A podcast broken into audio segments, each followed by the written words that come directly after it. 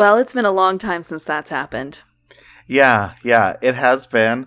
Um, God, of course it would be on our, like, this episode marks us doing this two years. I know.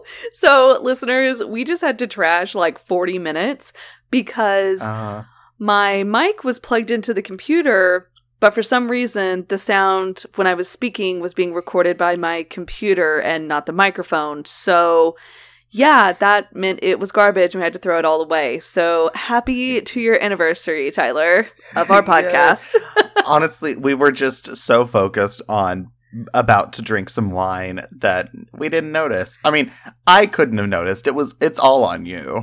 It's all on me, but you know what? At least I noticed. I mean, God, and we had some great conversations about how... You know, I took melatonin and felt like an adult, and you made fun of me because real adults take Ambien. Then I talked about how I sliced open my hand on a bread knife because I'm still not enough of an adult to know knives are sharp. God, it, it was some good stuff, y'all. Uh, and then I talked about an office chair that I finally bought. So maybe it's good that's all gone. But you know what? Yeah. I definitely have already opened my wine. Um, I won't drink it right now, but... I'm going to have to stare at this open wine for a bit. But it's breathing. Yeah. It's breathing. Just like all of us. But I still think it's crazy. We've been doing this for two years now. And as we both see, God, it takes more than two years to get it right sometimes. Oh, I feel like we could fuck up if we've been doing it for ten. So, because that's called life. I feel life. Like we should fuck up if we've been doing it for ten. But you know what? On the bright side, it being two years also means that it's now my birthday month. No, and no, dude. I mean, it is. Yes, that is a fact. But you get a day. I get a month. Okay. Gemini season is here, or it's about to be. I get whatever the hell I want. Oh, my God. Um, are you sure you're not a an Enneagram one there? Okay, listen, I don't know what the Enneagram is. I have not taken it. All right, um, so we just took a little little side moment so I could take the Enneagram test because Brittany kept telling me to take it. She had taken it. And she was like, I'm a one. I want to know what you are. And Brittany, explain what a one is. I'm a control freak. That's yeah, the that's the gist freak. Of it. And um, I seek perfection. And seek perfection in others and try to help them be perfect too. And I get annoyed when they're not because I think there are rules and everyone should follow the rules and there's a right way to do things. And it's it's it's real deep and accurate. And I will be totally honest, when I was reading it, there's a line that's like, they see the way to fix things and don't understand why others don't. And I'm like, what? I feel attacked. I mean, that's how I feel, but I feel attacked. So I, I just have to say that um, I think it's so fitting that they put that as number one, because I feel like if they had put it as any other number, you'd be like, okay, well, what the fuck do I have to do to be number one? God damn it. You're so mean. Um, well, why, why don't you tell our listeners what you are? And when uh, while Tyler says this, I want you guys to know that his number was my second number. Like, I got ninety-nine on one and ninety-seven on this one. So if you're wondering why we're so similar, it's this, and it's scary. But also scary that um, this is your top one a little bit. Uh, yeah, so I'm a three, and essentially, in a nutshell... I'm a Slytherin through and through. Oh my God. Uh, so threes, they're defined by their desire to achieve, and they want to advance in the world and will sacrifice almost anything for success. And yeah, and then it goes into things that I don't like, that are like, they'll sacrifice authenticity if it gets them ahead. And I'm like, okay, whoa, I don't think I do. That's... mean. But yeah, so I just got read to filth by like the Enneagram test, and it essentially said I'm a sociopath. So and I guess I'm a little offended. I guess I'm just a one percent less of a sociopath than you. So I guess so. But uh, yeah, so listeners, uh, find that uh, find the Enneagram test. Oh, there are so many different websites you can take it on, and I think yeah. the one I sent you was like the first I found on Google. Yeah, but it's it's spelled E N N E A G R A M. Uh, so let us know what y'all are, um, if you're perfectionists or deviant sociopaths who are willing to step on anyone and everyone to get ahead in life. Because apparently that's what I am. Well, and there's also, like, this gets really deep, and I'd like to look into it more. But I am a one with three and seven wings. So it's like one is the top, three is my second, and seven, which is like kind of like the adventurer that gets bored and stuff, which is totally me.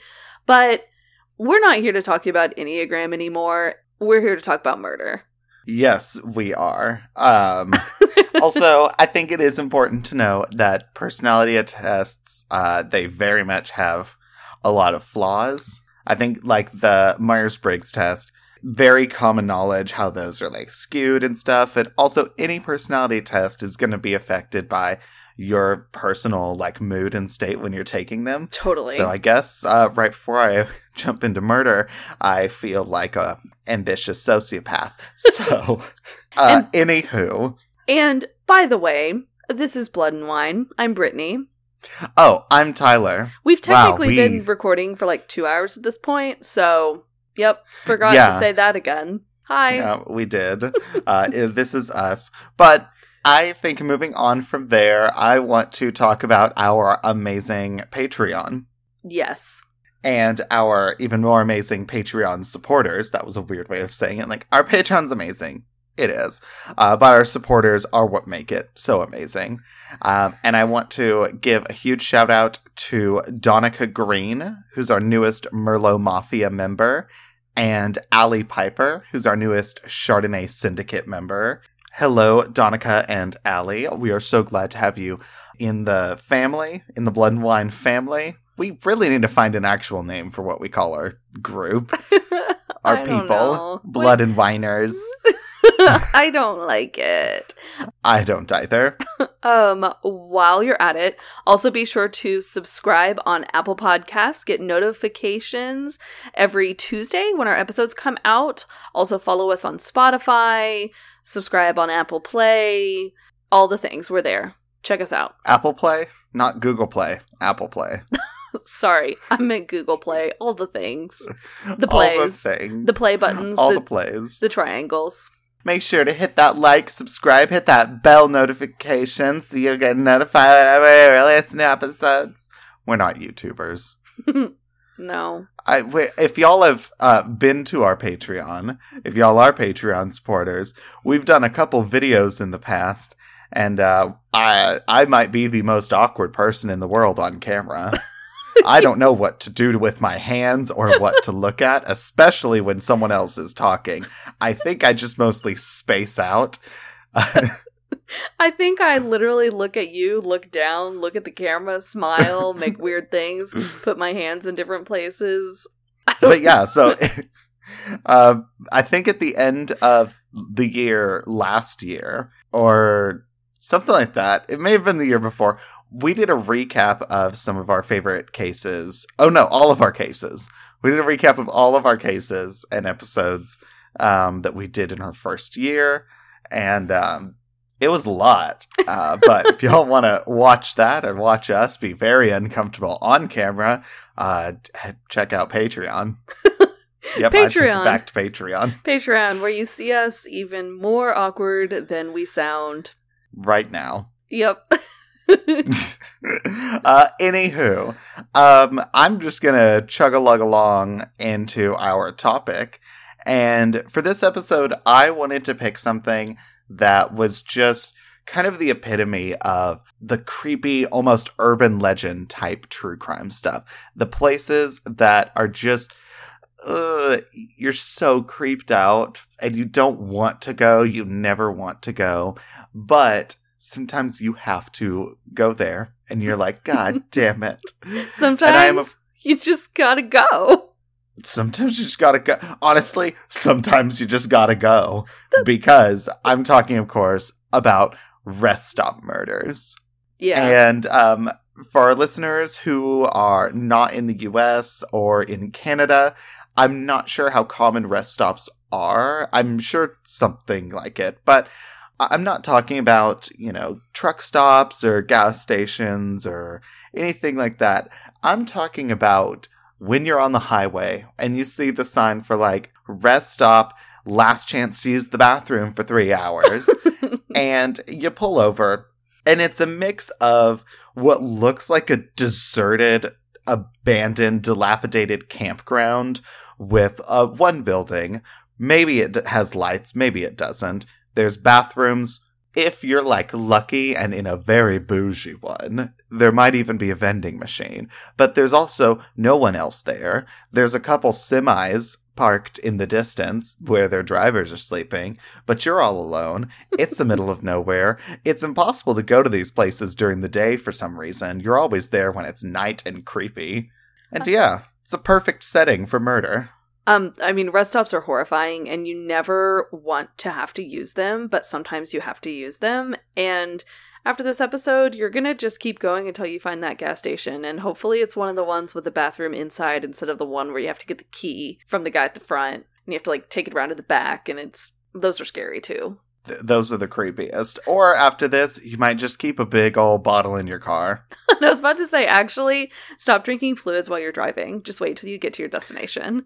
Okay, just well, kidding. Don't dehydrate yourself. That's bad. Just keep a bottle in your car and maybe a funnel if you need it, and keep on driving. Oh my god! Yeah, rest stops uh, um, creep me out. They, I think they should rightfully creep everyone out. Um, but with that, that's our topic. And uh, as Brittany mentioned, she opened her wine uh, quite a bit uh, ago. So I did. Um, I guess why don't you uh, tell us about this wine now that it's properly breathed for a half hour. You know, actually, it is so well aerated that I am truly going to be able to taste this like I have not tasted any other wine we've ever done, because we don't properly aerate our reds. But that is true. I decided to take it back to an old faithful. I am doing the twenty eighteen Shroud Mountain Cabernet Sauvignon from California, and it's been a hot minute since I have done a California cab. I feel like I've just been bouncing back and forth between Italy and France uh, forever. Well, and you've also been on the white wine train. Oh, yeah, like all the Sauvignon Blancs. Um, and this bottle, I actually didn't buy it. Um, she stole it. No, it was a gift from um, our mom. She was here a couple of weeks ago, and she brought it for us to drink. We didn't drink it. I didn't give it back. I kept it. And I decided, you know what? I'm going to do that for the podcast. So there you go. You know, that doesn't really sound like a gift. I'm just saying someone brings something, you never give it back. That's not really a gift. That's a that's a theft.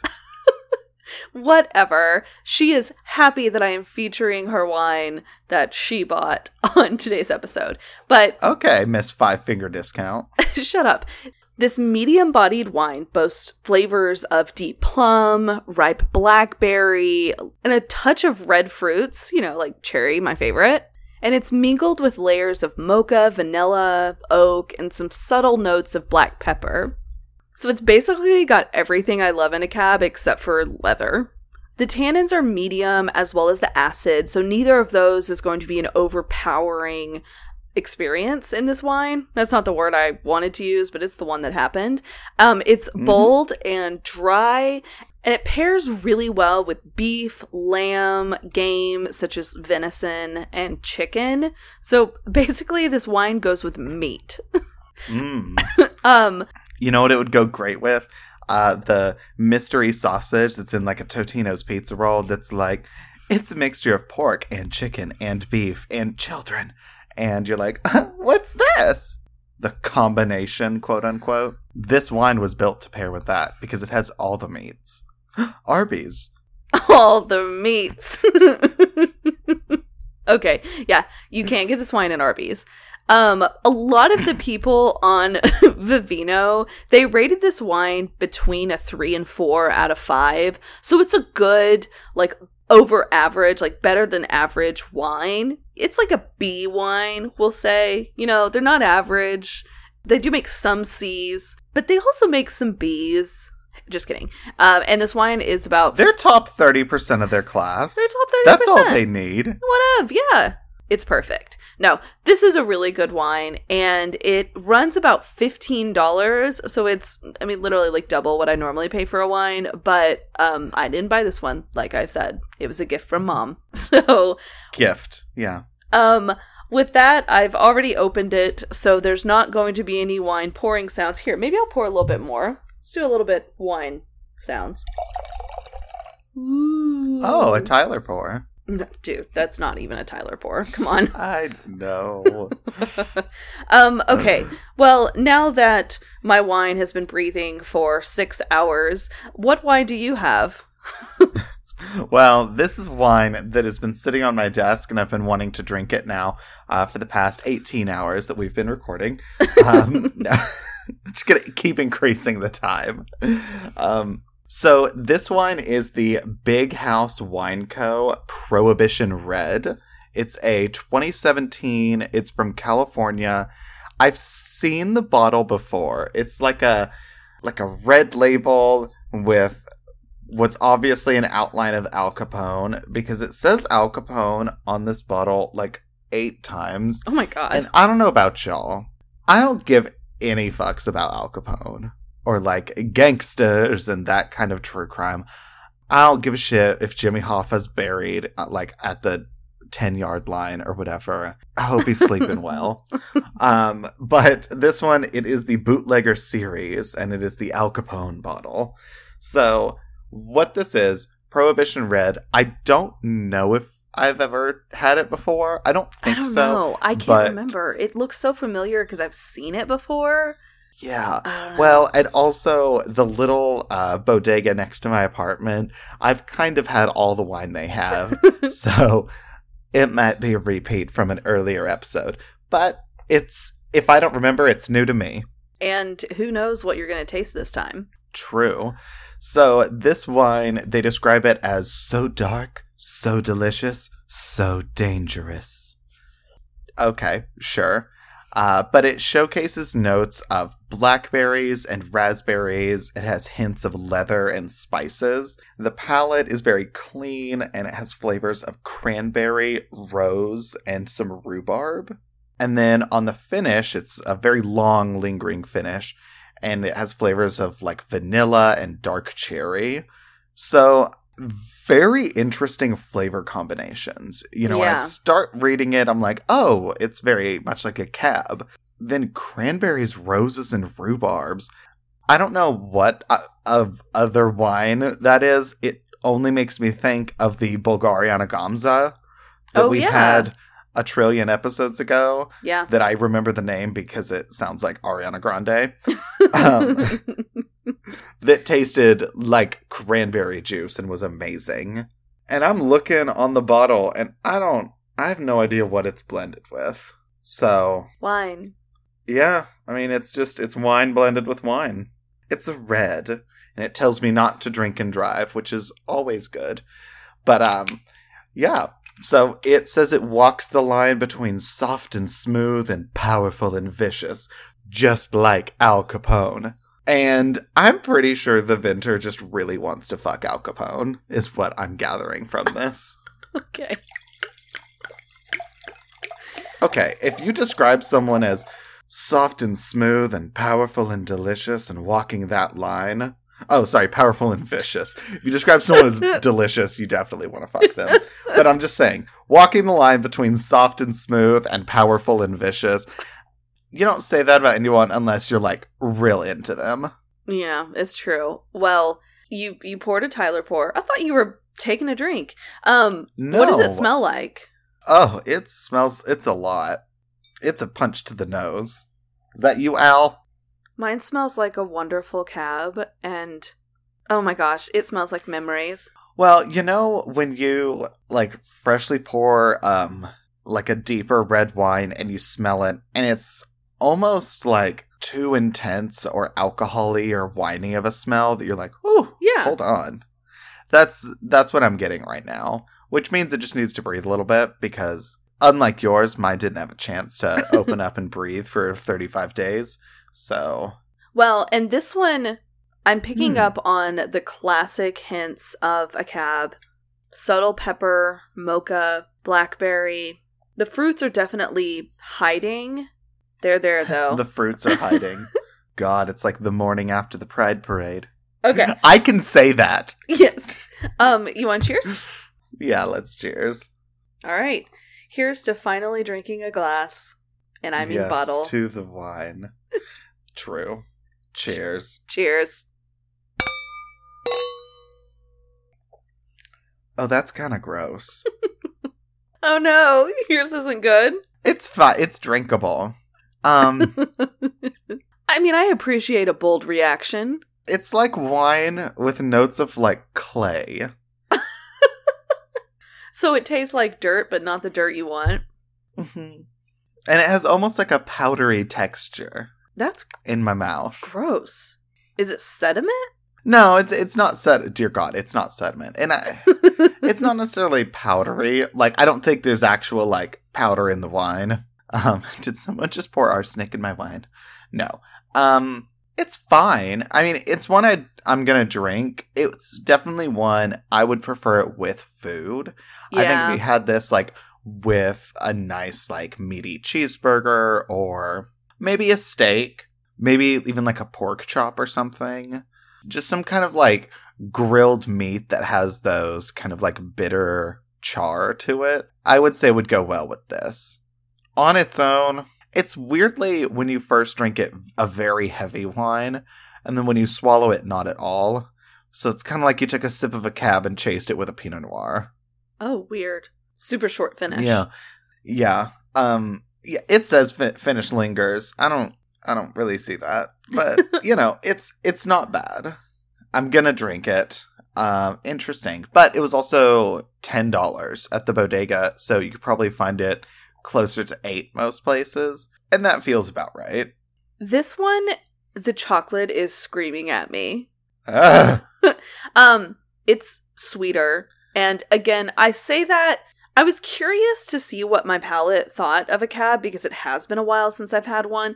So it definitely feels a little bit sweeter to me. I'm picking up on that mocha and vanilla with the oakiness. But it definitely has these little laces of pepper that are throughout. And I really get that nice fruit, you know, of the blackberry and the plum. Not getting a ton of red fruits. Um, maybe... If there's anything, and be more of like a dark cherry, uh, because it's sweeter. Dark cherries, you know, sweeter. It's a really good wine. I can see why this one would pair very well with a lot of different meats. Because if you remember, Tyler, in our Bottle Talk episode when we talked about Cabernet Sauvignon, and you talked about how the wine gets the meat fats and all the... Yeah. Whatever it was. But it basically yeah, meat like... fats. How wine gives you meat sweats? No. Um, uh, what was it? Do you remember enough to describe what I'm talking about? It's the, the tannins in the acid, um, like tannins attached to the fat molecules or something. It's magic. It's you know what? It's magic. When wine happens with meat, it's magic. That's that's all you need to know. It's wine and meat babies in your mouth. Ugh. God, little steak grapes. Okay, but this wine is it's really good. The end. No, just kidding. Okay. No, no, no. I have to. I have to be better. I have to be perfect. Oh, I just want to be a star, and I'll do it however I have to. And if that means murdering you, then so be it. Sibling or no sibling. I've murdered before, Lizzie Taylor. Are you a man or a woman? That was my, like, Audrey Hepburn. You were shaking your boobs. Did you have, like, the little tassels on them? Yeah. This is a really good cab. I recommend it for sure, especially if you like... Just gonna gloss over. Okay. Well, how do I follow yeah. up on that? Um, yes. Yeah, fair. Get this cab. Good cab. Drink wine. Yum. Okay. I will say, um, I do recant my earliest statement. I'm pretty sure when I first drank it, I was like, oh, that's gross. Or that's weird. I don't remember what I said. Pretty sure um, you screamed, that's gross. Well, I recant that because now that it's had time to breathe, It's not my favorite, but that cranberry flavor is coming through, and it's much more tart. Remember um, when you spit the wine back in the glass? That was gross. Yes, that was that was bad. If we're on a scale of one to ten, that being what defines a one, th- this is this is a solid six. I was about to say six. six. Yeah. Yeah. Um, but no, it's now that it's had time to breathe, it's not bad, which I should have known.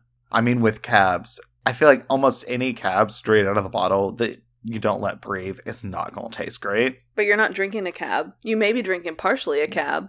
Well, it's a blend. I'm guessing I'm sure it's it pretty cab. cab heavy. Yeah, I'm sure it's cabby. Anywho, uh, that is our wine. Uh, we've talked long enough about wine. Brittany, I want to hear about your rest stop murder. The case I'm doing today is the murder of Kimula Henson. The sources I used, an article from Ranker by Erica Marie, an article in the L A Times from the Associated Press, an article from the Associated Press by Stephen Dubois, an article from the Charlie Project, and an article from A B C News Go by Dean Shabner. Oh, I don't like that one of your sources, the Charlie Project, because uh, I I think that gives me an idea of one of the directions your case is going to head into. Yeah, I honestly had trouble deciding what to title this one, so there's that. Kimula Henson was twenty-one years old. She was a mother of two, and she lived in Portland, Oregon.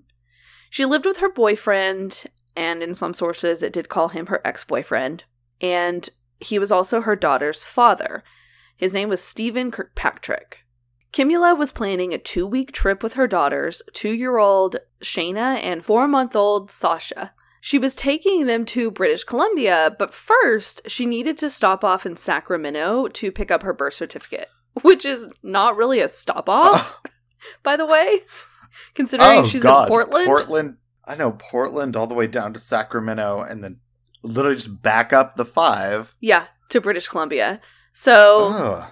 not wanting Kimula to travel ar- alone with her two daughters, one of her longtime friends, Christina Mayer, who was twenty-four, said that she and her husband, Curtis, who was twenty-eight, they would keep the family company. So they were going to go on this trip with Kimula and her two daughters. So now it's the five of them on this trip. Yeah. Stephen, though, he was not a big fan of this whole trip idea, and he wasn't going to be joining Kimula. I don't know why. Again, like I said, I read some sources that said he was an ex-boyfriend, so that could be why.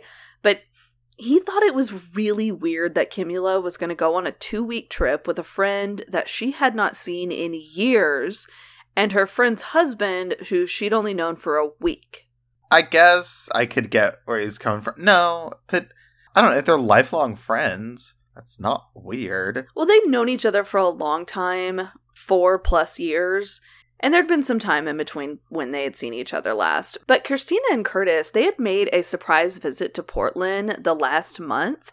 And they spent a week in town and said they were thinking about moving into the area. So it's like Christina is coming back into Kimula's life, which honestly, sometimes it's great to have an old friend just come back into your life. Um, yeah. Other times it's not so much. But in this situation... And, and I, and in this, but in this situation, Kimula is really excited to have Christina back and is looking forward to this trip. Kimula told Stephen that she'd be back for Shayna's birthday, and that was only a couple of weeks away, and that was when she was going to turn two. So on April fourth, two thousand one, the five of them left, and they successfully picked up Kimula's birth certificate. On April fifth, Kimula checked her family into a motel near Redding, California. And this was the last time the Hensons were seen alive. Oh. Kimula's sixty-year-old mother actually died two days after she and her daughters left on vacation, and her family was unable to reach her to break the news. They couldn't get a hold of her. Oh. Stephen said this wasn't necessarily uncommon, that sometimes when she was out on an adventure and having a great time, she was not very responsive, but her mother passed away and no one could get a hold of her. Yeah, that's suspicious that she's not even able to get a hold of for th- something that big. Yeah, because you know they called more than once trying to get a hold of her, trying to share this news because she needed to come home. Her mother passed away. Yeah, well, and I guess it's two thousand one, so she probably has a cell phone. Yeah. Sixteen days later, on April twentieth, at a rest stop in Collier County, Florida, Curtis and Christina Mayer were found shot to death with gunshot wounds to the head. In Florida? In Florida, the complete opposite side of the United States. A rifle was found near their bodies, and their car was parked nearby. Investigators determined that Curtis killed Christina before he shot himself, and police, seeing like this very bizarre situation, they started searching the trash cans in the rest stop for clues, and this is when they came across a ripped-in-half copy of Kimula's birth certificate. So this is how Kimula comes into play. You know, it's her car, their bodies, their dead, her birth certificate. Then they also found some letters that Curtis left behind, and it detailed the couple's plan to steal Kimula's birth certificate. Apparently, Christina had assumed Kimula's identity in Las Vegas shortly after they met up with Kimula and her daughters in Oregon. And when police further searched the car, this is when they found Kimula's wallet and credit cards, as well as some literature that was related to Satanism and a diaper bag.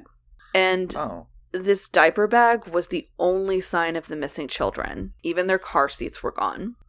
So a couple of the sources I read also mentioned a bloodstained hatchet that was found in the car. When the blood was tested, it matched Kimula's, but neither of her daughter's blood was present on this weapon. So the sheriff's office in Collier County, Florida, scoured the area hotels and campgrounds looking for Kimula and her daughters because they weren't there. It was just Christina and Curtis's bodies that were found, and Kimula's personal belongings in the diaper bag. But these other three, completely missing. Authorities at this point did not consider Kimula a suspect in the deaths of her traveling companions, but they wanted to find her and they wanted to talk to her. But it clearly was looking like they set her up for something and then had this weird murder-suicide pact, which seems pretty bizarre to go through all of the trouble of stealing her identity, somehow getting rid of her and her daughters just to go murder your wife and kill yourself at a rest stop. Yeah.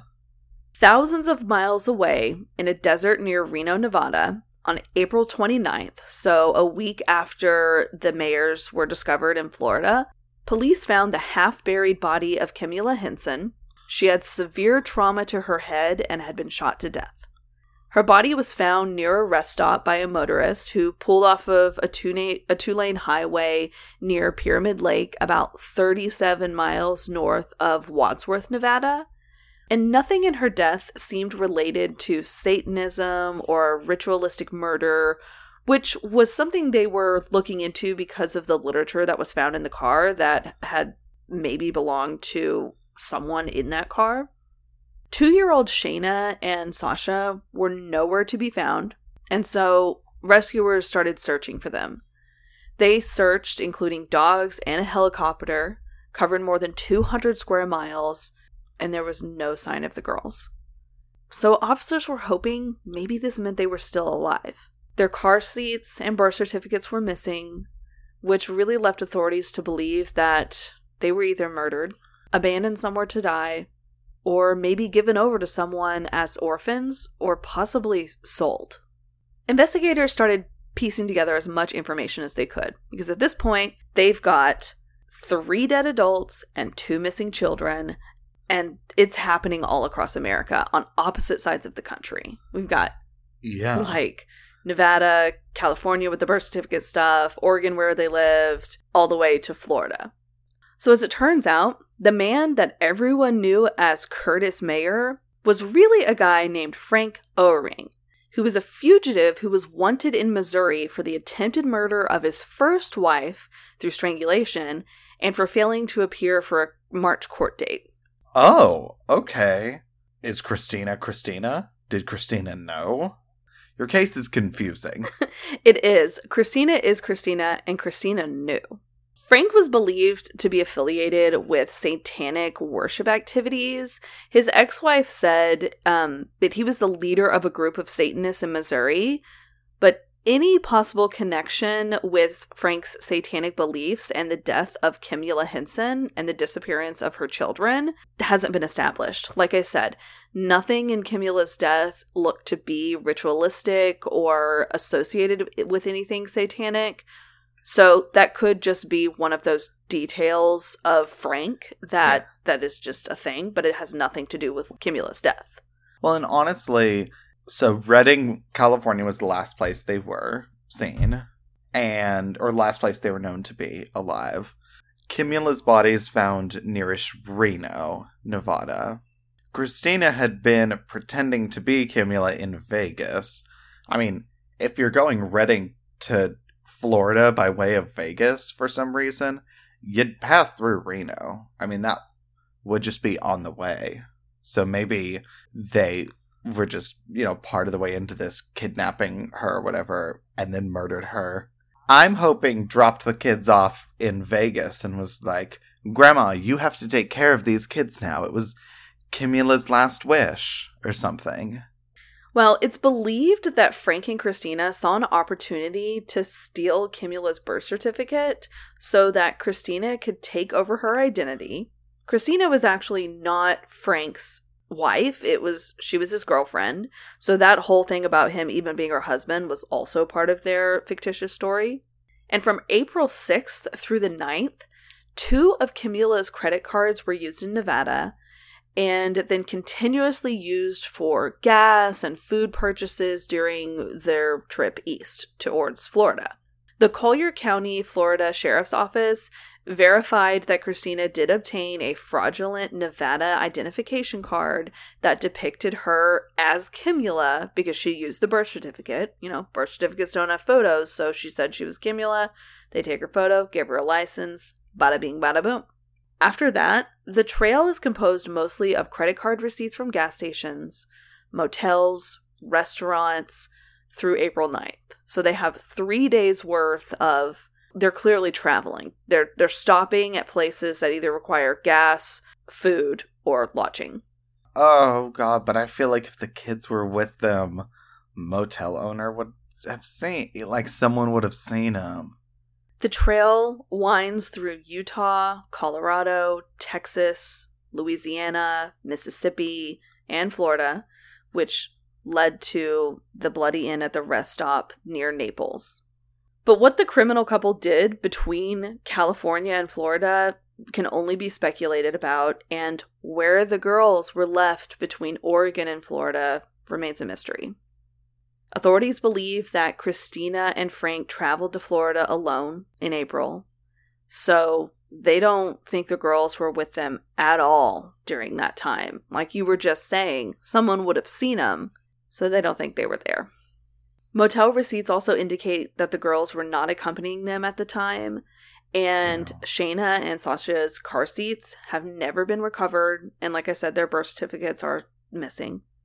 Authorities don't know if Christina and Frank harmed the children, sold the children, but to this day, Shayna and Sasha's cases remain unsolved. And with Frank uh, killing Christina and then himself, any true motives that they had other than he was trying to escape his life in Missouri and they were trying to change their identities, other than that, there's no real answers. Um, I feel like there are a lot of holes in this because, like, Stephen saw them, knew them, spent time with them. So maybe their whole murder-suicide was always a part of the plan. I don't know. But this maybe this begs my earlier thing that I said, like, why go through all of this just to end in murder-suicide? I don't see the point. No. My one thought I can kind of cling to is that if the girls' birth certificates weren't found, that to me, if their plan was just to, like, drop the girls off in the woods to die or to kill them or whatever, you wouldn't need to even think about their birth certificates. That's true. But if you were going to, like, give them to a family friend or even a stranger and be like, you have to raise these girls or whatever, you know, that that's... the only time I can think that birth certificates would be involved. Well, and one thing that is really interesting about this case in general is the fact that Kimula was going to Sacramento for her birth certificate in the first place. It's almost as if someone told her, maybe Christina and Frank, that she needed it to enter Canada, which is not the case. You need your passport. So yeah. That whole birth certificate path is really questionable, and we don't really understand why Kimula thought that that was something she needed to do before going on this vacation.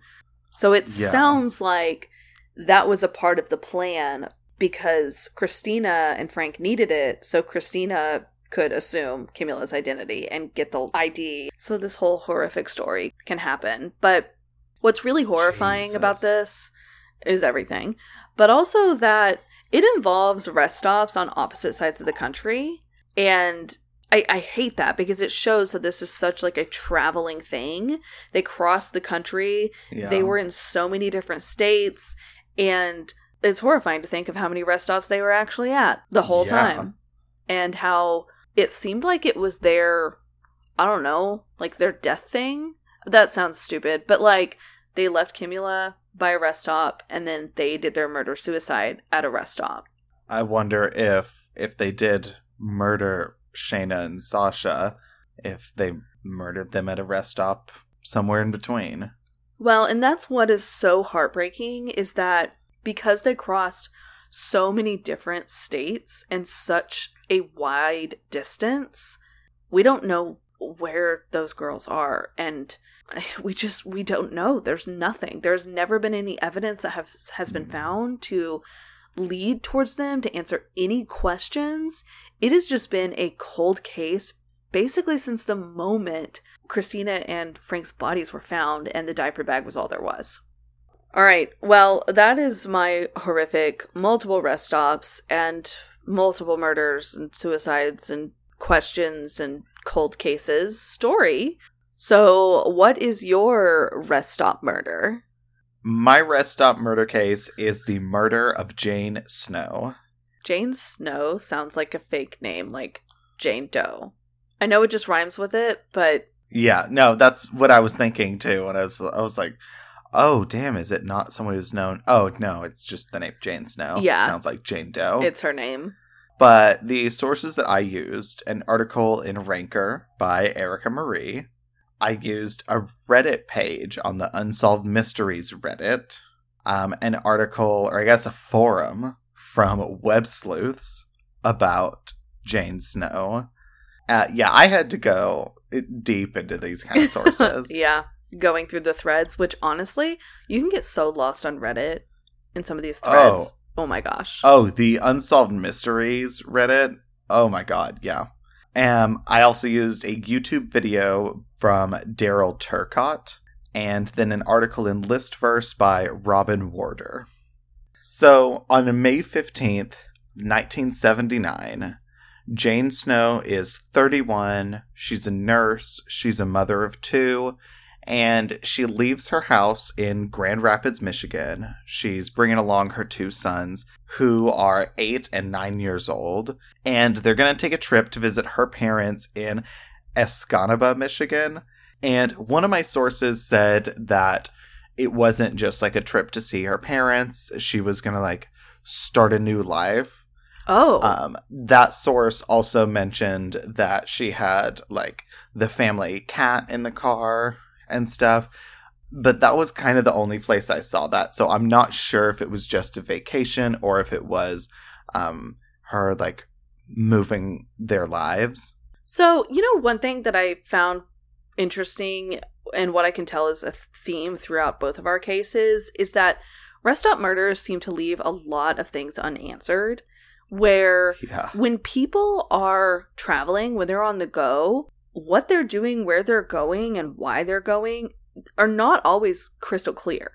Like that, there are always questions. And especially like in my case, if Christina and Frank were trying to find a new life, steal identities, and if Jane is trying to start a new life, we don't have all the answers because these people are no longer here. I mean, yeah. Well, kinda. I don't know. Because I was just thinking like making up a scenario in my mind if like, I was murdered at a rest stop between here, between Austin and Dallas. You know, what would the, like, what happened would be. But there's no situation, for me at least, where my best friend is taking care of Max and the cats, so she would know. I would tell you, or even if I was going to surprise you for some reason, which that's a dick move. Be like, hey, I'm here. Sorry if you were going to have company or do anything. I'm visiting. um, or I feel like the like l- logical conclusions and like leaps of logic you'd make would not have to be that hard. But, you know, if I didn't have pets and I was going to just surprise you because I'm a dick, then yeah, it, you know, it's like, okay, why was Tyler in Waco at this weird-ass gross rest stop? Well, multiple comments. Number one, if you were to surprise visit me, it would not be a dick move right now because I haven't seen you in forever, so it would be welcomed. Number well, two. Okay, fair. Number two, if you were found in Waco, obviously you were headed north, so you were either coming to Dallas or Oklahoma City. So the thing is, we can't put ourselves into this. I'm I'm saying, like, along the lines of, we've had multiple cases that involve rest stop murders and also people of transient lifestyles. Not that either yeah. of these cases are that, but there are areas of mystery when people travel. Not everyone you know, is as, like, communicative and basic as we are, just driving up and down I thirty-five. True. Honestly, but if I was murdered between here and El Paso, ew, God, the worst place to be murdered. That's the surface of the moon. And I was like, That's you... That's like Odessa, Texas. You're um, murdered in the desert.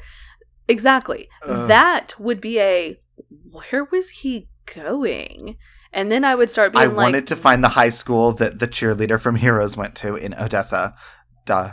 Oh, I was going to say, maybe you're doing something cool like driving to Vegas or Marfa. Ew. I'm not driving to Vegas, and I'm not driving to fucking Marfa because I don't give a shit about the Marfa lights or the weird empty Coach store that's like an art installation. Dude, Prada. I would go for like the oh Prada. Well, okay, I'm sorry. The unmanned art installation may be an actual Prada store in the desert. I would go to Marfa though for like the actual like art stalls and like flea market stuff. That'd be fun, but I'm not going to because it's like a twelve hour drive and it's in the middle of the desert, and regardless, my case takes place in Michigan, not Texas. So this trip that Jane is taking with her sons, it's about a six hour drive, and about two hours into the drive, the three of them, they need a bathroom break. It's in the evening, so they stop off at the Loon Lake Rest Area that's near Gaylord, Michigan. And it's, again, one of those typical rest areas that's just a couple bathrooms, a couple picnic tables. Mm. That's it. Yeah. You know, one thing that's really interesting to me, why there are picnic areas without rest stops? Like, why just have picnic tables? I feel like you should always have a toilet. And no bathroom? Too. Yeah. Yeah, that's weird. Those have always been weird to me, and I'm like, I'm not going to literally stop on the side of the road to eat at this picnic table. There's like two or three of them. That's it. And like one trash can. I'm just saying, yeah. These places are creepy. Well, I'm like, also, if you're going to put in the money to build some, you know, a parking lot and some picnic tables, put a small bathroom there, please. Well, but the thing is, if you think about it from an actual like logistics standpoint, a picnic table. Yeah, exactly. That's what I was getting at. Yeah, that's fair. Okay. But yeah, they, well, they're not stopping here to take a picnic. They're stopping here to go, the go to the bathroom. So Jane, she runs off to the uh, women's restroom. Her two sons go to the men's room.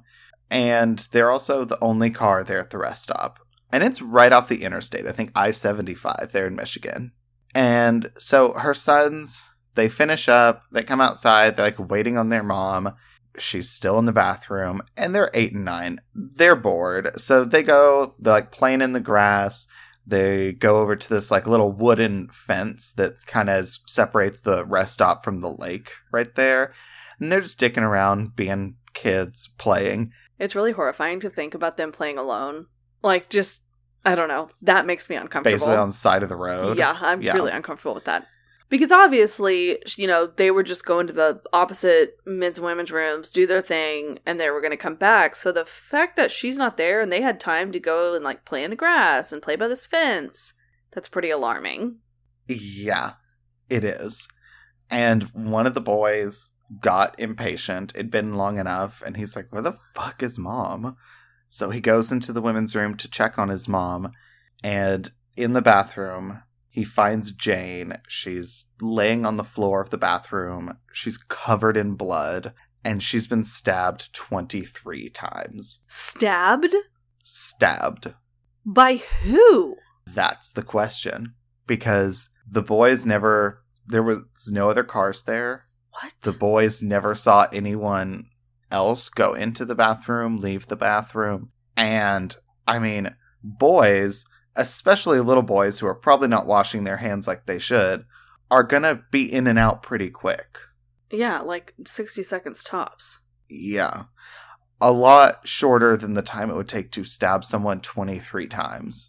So whoever this was, was either waiting in the bathroom... Or immediately, it was like hiding and like immediately went in after the boys went into the boys' room. Or the men's room. Yeah. So her sons, they run to the highway, to the interstate. And they flag down the first vehicle they see. Because their mom's attacked and dead on the floor. And they need help. So they, they run to the interstate to flag a car down. You know, I will say I love that they knew to do that. Which, yeah. I guess they're eight and nine. They know other people are on the road and... Yeah. And what they're third and fourth graders. And what else do you do? That's pretty mm-hmm. much your only option because this is what, in the seventies? Like there's no cell phones. Exactly. So the first car that pulls over, they flag down. The driver picks them up and takes them to the closest police station for them to tell the police what happened, what they saw.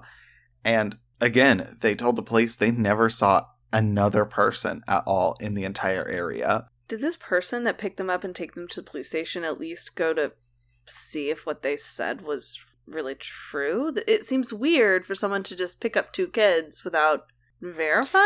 It's also nineteen seventy-nine, and oh, you're taking them you're to right. the police station. You're right. So two young boys randomly run up to you from a rest stop on the highway. You take them to the police. I get it. Especially if they're like, we need to go to the police. So um, I don't know if the driver was like, yes, I fully believe you. Or if it was like, okay, you want to go to the police? Also, y'all need to go to the police station. You're two, like, lost children. Yeah, but the other thought is, how would someone pick two boys up off the side of the road that had just run from a rest stop, clearly, without... double checking that their parents weren't at the rest stop and they weren't lying. That's all I'm saying. I mean, yeah, but also with those rest stops, the ones that you like exit in off the highway and exit out up ahead, if this if they flag down the car past that oh, entrance, true. How are they going to get to the well, rest stop? Whatever the case is, this person was such a good Samaritan to pick them up and take them to the police. Yes, yes, they were. Um, and the kids, they told their story to the police. The police instantly get there, and they, they search everything. They find her body, but they never found a murder weapon or really anything. A little bit down the road, like less than a half mile from the murder scene on Interstate seventy-five, a state trooper at about the same time as this is happening, a state trooper picks up this guy, John McGowley, who's hitchhiking. And the trooper picks him up, notices that this guy has markings and scratches on his hands, but oh the trooper God. is not yet aware that a murder happened or anything. So he drives McAuley to his destination, drops him off, but he does take down his information because he's like, something, something's not right here. Something's not adding up. Um, again, and this is for this police officer knows anything, or this state trooper knows anything about the murder that just happened. Oh my God, did he do it? Well, after the murder, Magali was questioned about her death, and he was pretty much the only suspect they had. Yeah. You know, they have this guy that about the same time, a little bit after the murder happened, is just a half mile away, hitchhiking on the same interstate, has some scratches on him. So they're like, maybe this is our person. So they pick him up, and he tells them that, you know, the evening this happened, he was at a bar, and at the bar, he got in a fight with his wife. He stormed out of the bar and left her there. And so that's why he was hitchhiking down the road. What? And he was wearing a shirt that had bloodstains on it. And so they tested it, but the blood didn't match Jane's. What? And his story of being at a bar down the interstate and getting in a fight with his wife and leaving, and that's kind of how he got roughed up and all this, it checked out. Oh my God. Talk about this yeah. is an example of circumstantial evidence at its finest, or at its worst, however you want to look at it, because this sucks. Like, for his sake, sounds like he didn't do it, so I'm glad he wasn't accused of it, but we still don't know who did this to Jane. Exactly. And McGowley, because of all this, he was never arrested, but he was their only suspect. That's it. Well, again, these traveling things, how do you have suspects, really? I mean, yeah. But without him, the, the case went cold. One thing I did want to note that uh, someone on, I believe it was Web Sleuths, mentioned was a double murder that happened that was fairly similar just across the border in Canada. Oh. So this is in the town of Blind River, Canada.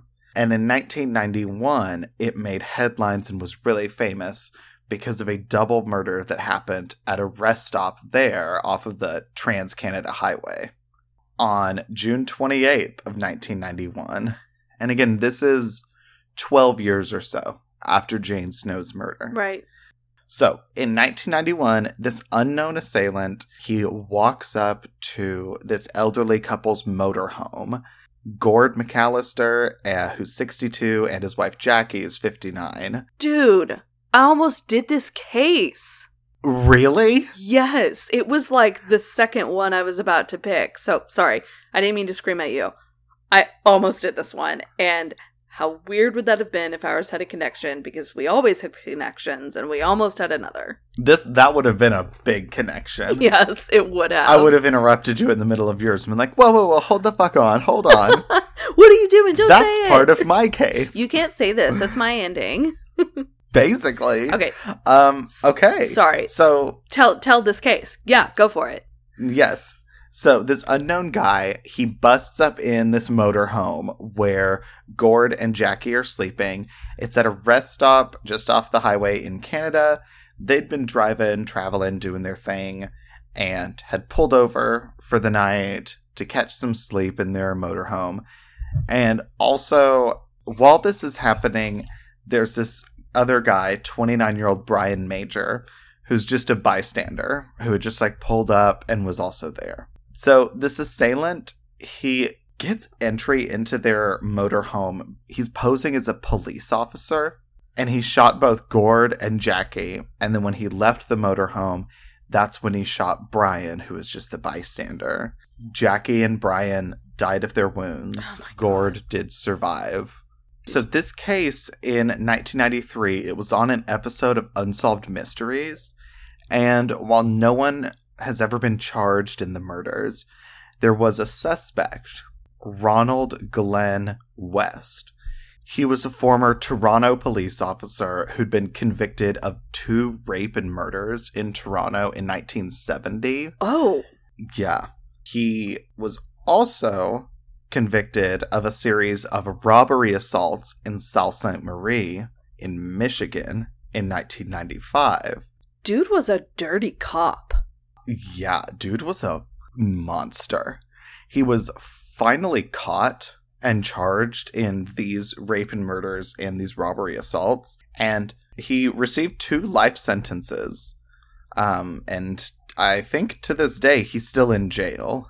But he was a suspect in the murder of Jackie McAllister and Brian Major. And this rest stop murder happened just on the other side of the border from Jane Snow's murder Well, and he was active in the seventies and the nineties, so the the year yeah. gap is not it's not inhibiting the possibility of that he's responsible for all of this stuff. Yeah, but I don't know if this is just a kind of an armchair detective sleuth web sleuth theory, right? Or if he's an actual person of interest. Even I don't think so. Oh my god. But Jane's murder has remained a cold case for over forty years now, and it still remains one of the most controversial unsolved murders in the state of Michigan. I just feel so bad for those boys. I know, who found their mother. Their mother stabbed to death. I can't imagine something more horrific to stumble no, upon. Me neither. But yeah, that is my case. That is the murder of Jane Snow. Rest up murders, dude. They're too much. Mm-hmm. Well, are you ready for postmortem? Uh, ready as I'll ever be. So I think true statement. Yeah, so let's jump in. All right. Postmortem. So when you were saying your case um, and going through all the crazy twists and turns, I was like, this is this is Brittany brought the more intense case. But I just cannot get over in mine these two young boys, eight and nine, finding their mother's body. They're they're they're on a family trip to see their grandparents and finding their mother's body stabbed to death twenty-three times in the bathroom. So while I while I will agree, that is horrifying. My case had the whole thing of like her really good friend being this liar who actually had a felon for a husband, and they tricked her and, and like they joined her trip and they tricked her into getting her birth certificate, and they murdered her and did only God knows what with her daughters, and then stole her identity, and then drove across the country, and then murder suicide. I mean, yours definitely had a lot more like what the fuck twists and turn moments, but I don't I don't think that necessarily makes it more intense. I mean, for me, the intensity, the intense thing of your case, the others are like mystery, like, whoa, what's next? What's going to happen? But really, the intense part of your case is the the two baby girls disappeared. Well, and that's what it is. This is really a comparison of what is more intense. These two babies, these two baby girls that we don't know where they are, what happened, if they were abandoned, sold, murdered. We have no idea. Or if these two young boys seeing their mother's murdered body and discovering it and having to run to the highway, you know, what is more intense? And as I said it, I think I just got it. Yeah, I think for me, because of the, the two baby girls, Shayna and Sasha, there's that chance that they're alive, living their life happy, and don't know who they are. Best case scenario, though. Yeah. But in my case, we know for a fact that these boys, eight and nine, found their mother's body basically butchered. We know that happened. And also, yeah. The big mystery in my case is who this killer was. I mean, it's almost like they were a ghost. Like, there were no other people there when they got there. The boys not only never saw anyone enter the women's restroom other than their mom or leave the restroom, they never heard their mom's screams, never heard oh, her getting attacked. That's true. That piece of the mystery of not only who did this, but how did they do that in that time frame? I mean, for me, the only thing that makes any kind of sense is that if she was stabbed while they were like playing in the grass. But looking at pictures of the rest stop, the grass and the fence and stuff, it's not that far away. Right. You know, so that was a good way of putting it. It was literally like a ghost did it. Honestly, regardless of everything, I can't get over them finding their mother's body. That, for me, makes my case more intense. Well, and I like to believe that Shayna and Sasha are alive. And that they were dropped off somewhere because of the what you said about the birth certificates, that those would only be needed if they were alive. And yeah, so that's best case scenario. Yours is literally two boys' worst nightmares became their reality. Yeah, I mean, your case at least has the possibility of a best case scenario. There is no best case scenario in mind. That's a that's a damn true statement, which is, I agree. Yours is the more intense case in this episode. Fuck. Okay. Dude, this episode, wow. I know. Uh, I knew Rest Stop Murders would bring a lot because it's just, I mean, it's basically like haunted house murders. It's that kind of like horrifying place you don't ever want to go to that is creepy regardless. But, I mean, with rest stops, you gotta go well to them. And when you were describing the topic earlier before you said rest stops, you're like, the creepy place no one wants to go.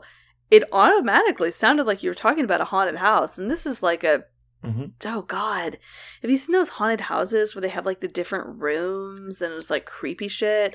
One of those creepy fucking rooms is always a bathroom. Looks like a fucking rest stop. Yes. It's always a y- yes. Uh, I hate haunted houses. That is not my idea of fun. I do not want to pay to get scared. Being scared is not entertainment for me. No. I don't know what this says about me, especially with how much of a control freak I am. This, to me, goes against that. But I actually like haunted houses, but definitely not alone. What the fuck is wrong with you? Definitely not alone. I need someone to hold on to. But there's something about that thrill of being scared because I know it's not real.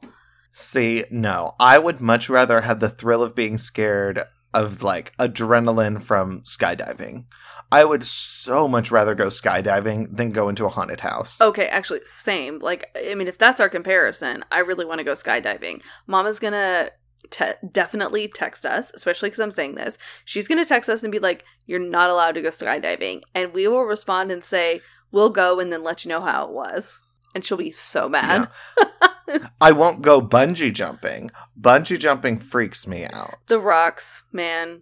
All that bungee has to do is yeah. snap. Which, honestly, we're... T- well, and also just the natural, like, the flicking you back up. Oh, fuck no. Talk about breaking your neck in the air. I want to go down, and then I'll I'll pull my chute. Or, you know, I'll have the expert who's literally, like, tied to me pull the chute. Yeah, I was going to say, you're not pulling your own fucking chute, dude. And uh, then I'm fine. Yeah, I'm totally down for that shit. Yeah. I want to go sky... oh, I can't do that because everything's closed. I want to go skydiving for my birthday. You know, and when you are tied... I can social distance six miles in the air, right? Not from the person you're strapped to. Well, I'll have them wear a mask. That's going to fly off in the... in the air. Also, you will probably... Yeah. Do you wear a mask? No? You just close your mouth because bugs and who only knows what you could get in your mouth. What if you landed on a bird? Dude, you land on your feet. No, I mean, like, while you're falling, you hit a bird. Okay, you don't land in the middle of the air, so pick your verbs correctly. Uh, okay, well, what? Regardless, I want to go skydiving. I don't want to hit a bird or a... Wow. I don't want to hit a bird. I don't want to eat a bug. I do want to go skydiving whenever I'm allowed to. So, you know what? That listeners, y'all are going to hold us to this. Maybe not this summer because of everything going on, but maybe next birthday, I'm going to go skydiving and I want y'all to hold me to it. Can I go with you? Sure. Because isn't there the place that's like in between Waco and Dallas? In the field? Yeah, there's the skydiving place. Yeah. I would want to go to a skydiving place where the view would be, like, more interesting than, like, wow, farms from above. But, you know, okay. All right, well, fine, don't invite me. It sounded like you didn't want me to go, but I want to go skydiving, too. No, I think I, I, w- I think that would be fun. You should come. But if it's for my birthday, I'm just saying maybe you're paying for both of us. All right, I'll start saving up. Okay. Um, anywho... We're not talking about that. We're talking about this episode that I will not have to pick the topic for next episode. True story. I will pick it. Well, if you enjoyed this episode, our two-year anniversary, still can't believe it's been two years. Same. Be sure to hop on over to Apple Podcasts, and give us a review. Let us know what you're thinking. Let us know if there are things you really want to hear.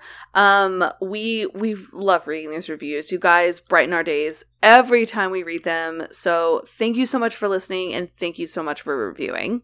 Absolutely. And while you're doing that, make sure to like and follow us on social media. We are on Instagram, Facebook, and Twitter. So you can follow us there, see pictures of all our wines, everything that we're doing. So, um, yeah. And with that, this is Blood and Wine signing off. X O X O. Bye, you guys. Bye.